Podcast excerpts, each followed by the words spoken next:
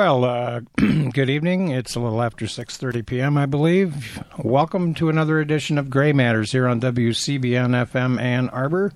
Gray Matters is the weekly news and media talk show. My name is Dick Whaley. And I'm Jim Dwyer.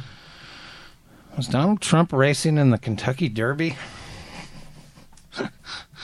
on Saturday? There seems to be a controversy about the outcome of the race. The two most overrated minutes in sports. Well, you know, it's it's actually pretty exciting. I I, I haven't caught the Derby in a while, but uh, I'm pretty amazed at how exciting that race tends to be. Um, of course, the only time that I ever remember watching much horse racing was in '73 when Secretariat was. oh yeah, I remember that. That was that was the thoroughbred of all time. Well, it's uh, in the midst of the NHL playoffs. There's two really good game sixes on Yep. tap for later tonight. Right on. I can't understand how, um, uh, being a big hockey fan, how anything else can even come close to the excitement of playoff hockey. Yeah. well, the thing that's fascinating about this, uh, this was a judge's ruling, sort of a commission that disqualified the horse that quote won that was the favorite, but uh, big payoff from the long shot. Wow, sixty-five to one. Ooh, that doesn't happen very often in any horse race, let alone the Kentucky Derby. Anyway, Video replay, yeah, it's a uh, blessing and a curse. It's a pretty amazing shot in Sunday's uh, New York Times in the sports section, seeing those four horses just right next to each other. It's like amazing. Coming down the backstretch. Anyway, enough sports for Gray Matters this evening. Um, I had to look up s- snit. I was like, what, what, what does that mean? And I looked it up. And what a weird characterization. Yeah. By the way, Yeah, well, I looked at. I first of all, I checked my 1940 edition of Funk and Wagnalls college college edition. I, I like having an old dictionary every now and then to see how language has changed, and it didn't have the word in it. Um, maybe a, I think it's a maybe a British. well, it's English interesting. I looked it up in the American Merriam-Webster, and it says uh, origin unknown, 1939. So it literally was created. I'm sure that the Funk and Wagnalls 1940 edition of di- the dictionary was published uh, before 1940. Anyway, it just means state of agitation. Origin unknown. But it's a derisive term. It's meant to imply. it sounds dirty.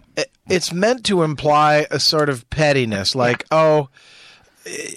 I, I'd say that it's in the same uh, linguistic realm as getting your knickers in a twist or having a hissy fit. Right. Um, and those are the characterizations that Barr is trying to put out there. That Robert Mueller, who's been held up pretty much by everybody except uh, Clown Pants himself as a sort of paragon of, of public service uh, and uh, decent, respectable behavior, uh, Barr wants to characterize him as like some teenage girl having a hissy fit.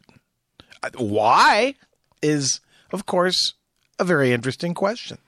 Yeah, and and Barr is, um, shall we say, a professional dissembler. He's uh, Yeah. That's generous. he's unfortunately going to bear a striking resemblance to Ed Meese for all kinds of reasons. yeah, Ed, I've the way Ed Meese too. handled the Iran Contra cover up. Uh, he was the attorney general at the time of that uh, event. But uh, I think that the reason that Barr, by the way, didn't actually appear before the House Judiciary Committee was that was actually where he would have been confronted with perjury issues because that's where he originally Precisely. Yeah. testified uh, misleadingly, to say the least. Well, and even if they were going to uh, go about questioning him without the use of uh, staff lawyers, you know, congressional staffers with legal teams working at their disposal, uh, the questions would still have been guided and driven by that legalistic concern for we've got to try and nail this guy down on what exactly he's trying to manipulate us about here. And yeah, I, I thought exactly the same thing that like he's afraid of perjuring himself. And, um, you know, how this sort of works its, itself out is, is all speculation at this point. I don't really see why Trump keeps claiming that he didn't do anything wrong, why he's now putting up road roadblocks for everything uh, in his path. And well, yeah, I mean, you know, just filing really, a lawsuit. really quickly on that point to say uh, zero compliance to any subpoena. I mean, he's behaving as though he feels he's been given a license to uh, continue to obstruct justice in plain sight. You don't just issue a blanket statement saying we are not going to entertain any subpoenas because part of the Constitution that he took an oath to uphold and defend, although I suspect he has not yet read, is that Congress has an important oversight function and has a legal claim to access to documents and to material witnesses. And it's been announced this afternoon that Mnuchin has said, oh, Treasury is not going to comply with the request to uh, give over the tax forms. Teapot Dome. The law is very clear on this. The 1924 law from the Teapot Dome, exactly, exactly, stating that uh, I think it's uh, Ways and Means Committee um, has the absolute right to look at any American citizen's tax documents. And Teapot Dome, for those paying attention at home, when I was a kid, this is before Watergate, Teapot Dome was considered the biggest scandal in American history. And it involved a uh, Secretary of uh, Interior, I think his name was Fall, which is a perfect name for a guy involved in a political scandal. In the Harding administration. In the Harding administration, it involved oil leases and uh, bribery, basically. Yeah, Upton Sinclair actually goes into some good background detail on uh, the Teapot Dome scandal in his book Oil, uh, that was partially used for the story uh, "There Will Be Blood." Oh yeah, what a great movie that is! Great movie and uh, a very good book, especially now that the Teapot Dome has become au courant. Well, and the thing is, it's a specific law from the Teapot Dome scandal. It's not like it's an imaginary uh, request coming out of nowhere. Uh, Trump's uh, refusal to submit documents and whatnot is, well, it's consistent with his obstructionism that's been evident all along. But one of the interesting things last week is he filed a lawsuit. Trump loves to sue. Is he a boy named Sue? I don't know. I think Johnny Cash ought to be consulted on that one. But uh, th- this uh, lawsuit that he fired involved Deutsche Bank. And it's quite interesting that um, on the 3rd of February this year, uh, in what I call real reporting by the New York Times, they point out that in 2016, um, Donald Trump and they have a photograph of him. It's a wonderful photograph. The children are to the right on the stage to Donald Trump's left, and there's a couple of beefeater guards behind him. He's at his golf course. Turnberry Resort in uh, Scotland, I believe. Turnberry. It's one of his four or five resorts that he owns.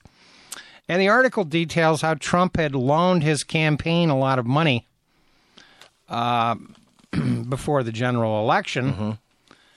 and that he was trying to replenish those funds by getting a loan from Deutsche Bank. Uh, the article goes into detail uh, Donald Trump's highly irregular banking practices.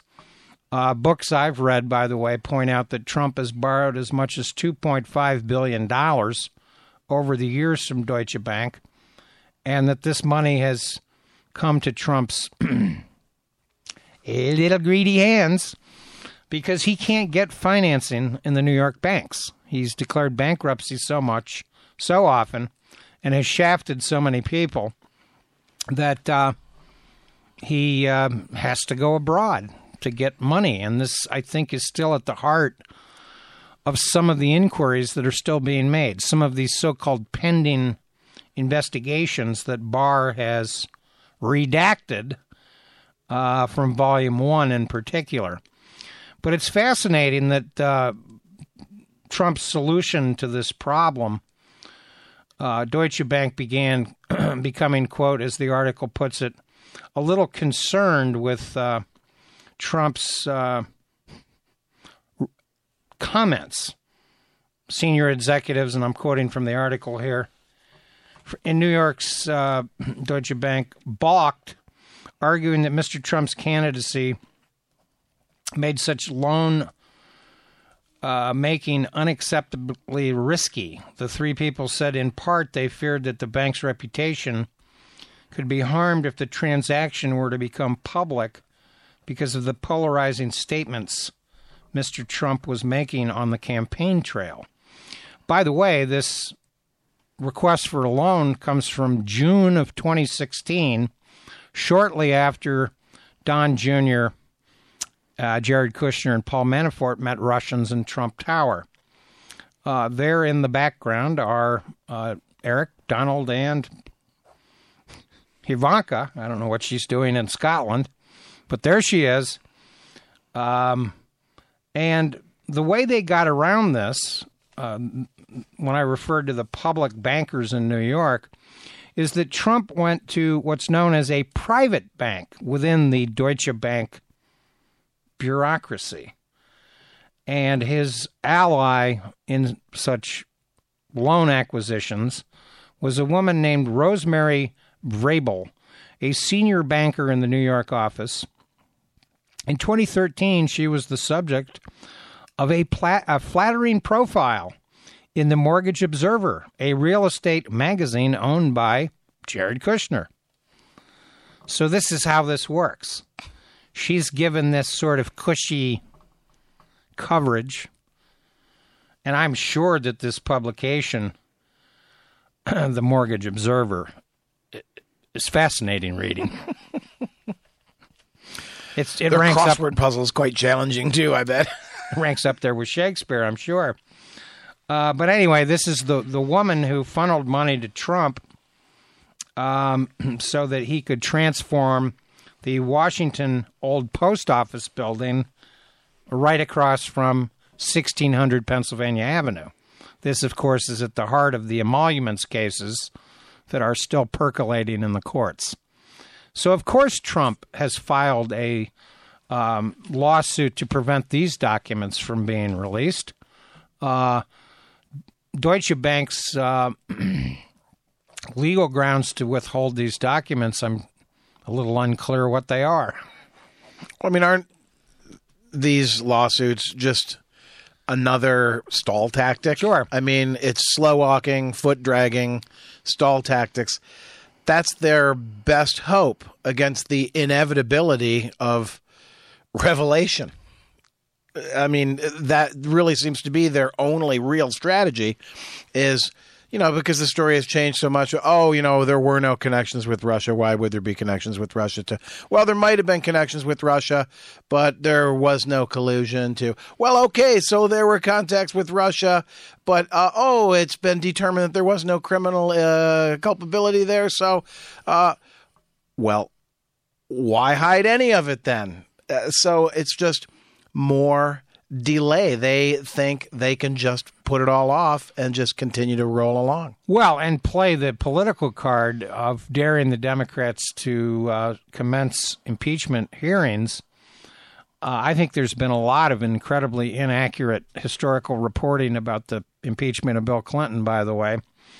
That impeachment occurred after the 20, or excuse me, after the midterm elections in 1998. Now, it's true that the House Judiciary Committee, along party lines, had recommended further investigation before the election. If you'll recall, Ken Starr, the sexiest sex cop in American history. Well, who gave his filthy little report in entirety to Congress? Yeah, no redactions, no none whatsoever. Because he, I, he went to the printer and said, uh, "High school kids were downloading and printing the juicier segments of that on their school library printers." I can tell you for a fact. No concern for legalisms or privacy or all these things that Mr. Barr has uh, suddenly been raising. But what's interesting about this uh, 3rd of February uh, 2019 article, and I should uh, acknowledge the authors themselves David Enrich, Jesse Drucker, and Ben Protess, is that this is about a loan that Trump was trying to secure in 2016, June, almost three years ago. This is how the media works. These investigative Mm-hmm. reporters have to dig up a lot of stuff. Lots of stuff's being covered up. Lots of people are lying. Um, lots of people don't want to admit that they might have loaned money to Donald Trump. Well, you've got to verify things in, Yeah. in a couple of different ways, and So this is why investigations take a while. I, you know, I keep hearing, "Oh, there's nothing to find." Mueller, you know, spent two years on it. He's wasted twenty-five million dollars. Trump claims it's thirty million dollars now. Uh, I keep reminding people, by the way, that Paul Manafort's been fined twenty-five million dollars so that, that that investigation broke even at worst. at worst, and it might even turn out to be a profit-making venture. I think there's the potential for that. Donald Trump ought to look into that. That's apparently how he determines foreign policy. Uh, uh, he makes foreign policy decisions based on are we making money off of this? What what do the books say? You know, and of course, this is part of this obsession that he's got with uh, the tariffs and the trade deals and everything else. But what we saw last week, oddly enough, was the weakness of Donald Trump again on display. Well, in a couple of different ways. Yeah. One of which was when handed the best piece of news that any president can receive, you know, a, a really uh, strong and salient uh, economic uh, factoid or statistic, namely that unemployment is at a, uh, a record low. Um, that he wasn't able to sort of roll with that and just let that be the story. He had to go off on another tangent, and I don't know whether it was the tariffs with China or uh, Well, that ended up being a stuff. Sunday uh, surprise for the markets, and uh, the global markets were way down today. Apparently, China uh, lost about five million or five percent of uh, the biggest loss they've had in three weeks. Trump thinks he's holding some some ace cards somewhere. Let's look at the Venezuelan coup or whatever you want to call it. Now, things in Venezuela are murky. Uh, I'm no defender of Maduro. He's got all kinds of problems, and the technicalities about the Constitution and who the rightful president actually is is a matter of debate. But here is the American government. You know, its fingerprints are all over this, and this is going nowhere. Why? Because John Bolton and Elliot Abrams are in charge. Mm-hmm. We've got Cotton Mather with his mustache, and Elliot Abrams, a discredited Iran Contra figure, uh, trying to organize a, I, I- call it piling on the bandwagon a coup d'etat attempt by America. There were serious negotiations going on several months ago, and Mr. Guaidó, our man in Caracas, so to speak, uh, was, you know, I want more protests. I want this to happen, and nothing's happening, really. And then, of course, we have this surreal thing where Trump calls up Putin on f- Friday, and they have this hour long conversation. A little chat. Just see the Donald with his hair in curlers and laying on his belly there and on his princess telephone. Yeah, where they reinforce the notion that it's a Russian hoax. Oh, you know, Because Vladdy, can you be a character witness at my impeachment? Who knows what they were talking about? well, But apparently, Donald Trump is determined to keep Russia out of Venezuela. I mean, but not necessarily out of American elections. right. Oh, because you know, hey, that worked out okay. Um, He wants to make America great again too, as it so happens. Who knew that Putin wanted to make America great again? Exactly. He, Trump, of course, is making Russia great again. Uh, because if you look at the big picture of Putin's agenda, Trump is executing it perfectly. He's disrupting On almost every front. at almost every front. He's you know he's creating problems with the Europeans. He's uh, he can't get the NAFTA bill through because he refuses to take the tariffs down on aluminum and steel. Canada and Mexico are unified. They're saying we're not going to sign anything. They've signed a memorandum of understanding. So they have signed a piece of paper. But they've told Trump repeatedly, and this signing, by the way, it took place like six months ago. This is how incompetent Donald Trump is. He has told us time and time again about his deal with China. It's right around the corner. Well, who knows? Here he is attacking China yet again on Twitter after he spends one of his nights of recovery from playing golf all day uh, with the Nutter Butters and God knows what else in that bedroom of his. I don't think Melania is there. Well, Tiger Woods there right now, so but no comment on that from me. Yeah, and you know one interesting thing that Barr did actually testify to when he appeared on Wednesday. Just wanted to read this because it it is actually interesting. This is what the Attorney General said. No, I didn't exonerate Mr. Trump of obstruction. Mr. Barr said at one point, I said that we did not believe there was sufficient evidence to establish an obstruction offense, which is the job of the Justice Department. So here's the Attorney General even admitting under oath that he did not exonerate Trump. But of course, what he did was he sowed the seeds of confusion. He muddled everything up. And uh, whether Mueller actually testifies, it's it's kind of unclear. He's allegedly currently a employee of the Justice Department. So as of tomorrow, they can prevent him from um, testifying.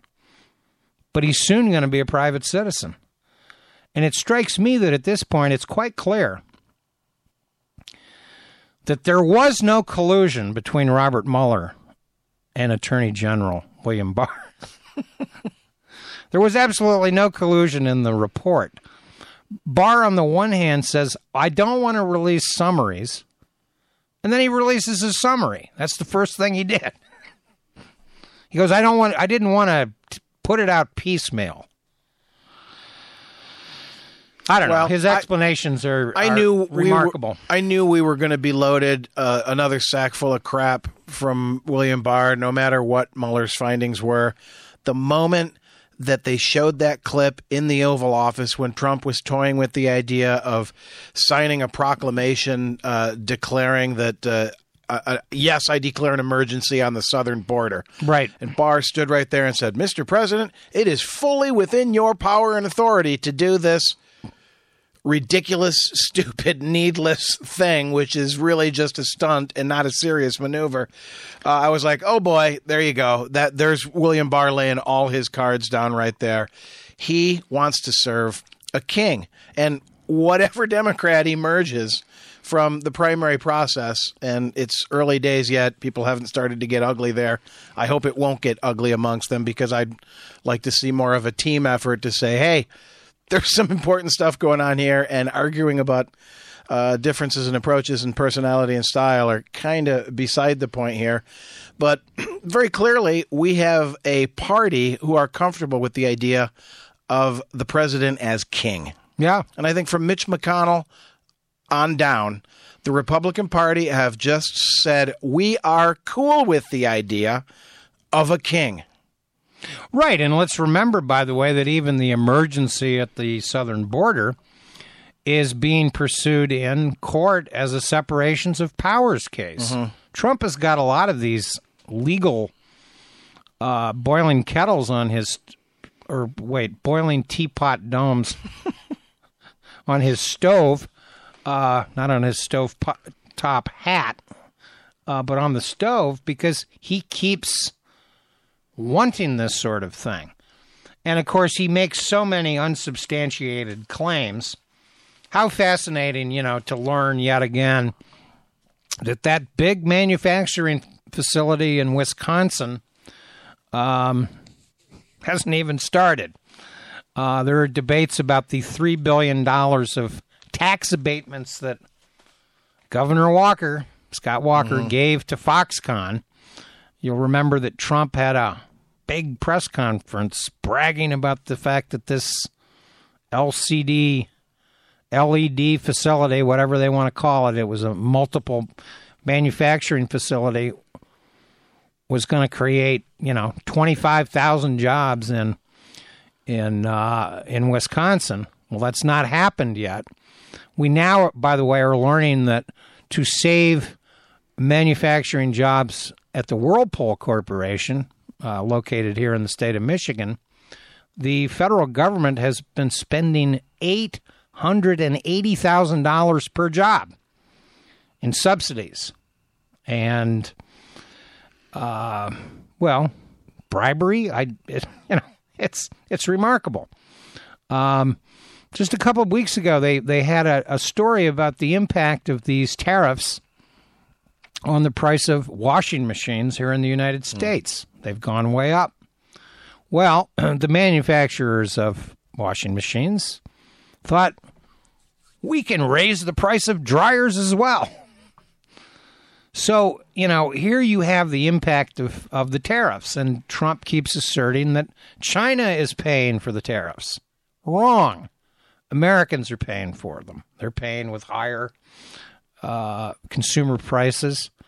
Uh, there's no evidence it's creating jobs. Even Trump's boom is a little phony. Uh, it's interesting to compare, by the way. This is just an example of the, these fishy uh, employment numbers that keep coming out. In uh, February of 2013, when we were still allegedly in a very deep recession, notice that the um, federal government uh, created about 286,000 jobs. And the month before that, they created 300,000 jobs. This is when Barack Obama was president. How interesting to compare the share of the population with the latest job figures uh, when you look at 2013 compared to today. Because hmm. we keep getting this myth that the economy is booming. And I keep saying, what evidence is there of that? Is no. beyond the stock market itself. You know, it's it's going along sideways. We're not we, we don't have major problems, but the, the reality is most of the manufacturing corporations in America are actually complaining about the lack of finding workers. Many businesses can't be created because there simply are no employees in many areas to do the work. Um, this is one of the reasons the jobs numbers are a little phony. Let's remember, by the way, that in 2001, as youngsters are entering the job market, when you turn 18, you pretty much are planning on going to college maybe going away from home, or you're going to go out and find a job? Well, there were 4 million children born in 2001 in the United States of America. We should be creating um, 200,000 jobs a month. That's not specta- a spectacular number. That's just consistent with the demographics that we have here in the United States. And it's very unclear with these, quote, jobs created what they really are. Gig jobs? Oh, well, now we're growing marijuana out in Humboldt County in a in a barn. It's a manufacturing job, by golly. So the government has all kinds of very arbitrary definitions about what a job is. Well, and when you think too that places like Walmart can like reduce everybody's hours and suddenly they've got the same number of employees that they had, but now most of them only have 30 hours a week. And of course, Trump creates lots of jobs uh, all of his uh, cabinet officials that are forced to resign or, or are fired. I find it interesting now that they're trying to claim that Michael Flynn was fired by Trump. He was not. He was allowed to resign. Does that matter? Yeah, it does actually. It's it's uh, there's a difference. Many of us may euphemistically think that there isn't, but there really is. Uh, Michael Flynn is at the heart of Donald Trump's obstruction. And let's remember one important fact historical. The day after Donald Trump fired James Comey, who, by the way, has an outstanding piece in, I think it's Thursday's New York Times, about how Trump lulls people into acquiescing to his lying, public and private. That it's a situation where people are reluctant to raise their hand and object. It's fascinating. I really recommend that one. But the day after Trump fired Comey, which of course is at the heart of the uh, necessity of the Mueller investigation to begin with, um, he meets with the Russians in the White House. They have a very friendly meeting. Yeah, and, and the only way you have any photos of it is through TASS, yeah. which was like the ultimate yeah. spit in the face, really.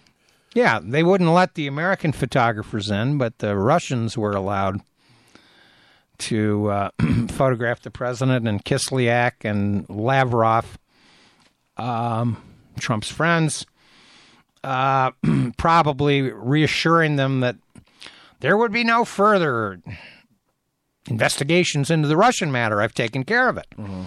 Well, that's obviously why Trump went on television two nights later and told Lester Holt it was because of the Russian thing. In other words, Trump can't even keep his lies straight at this point. And the media needs to get back to not comparing this to Clinton, because I don't think it has any analogies to the Bill Clinton case. This is definitely more like Watergate. This is Let's remember that the House Judiciary Committee in 1973 began to meet on impeachment.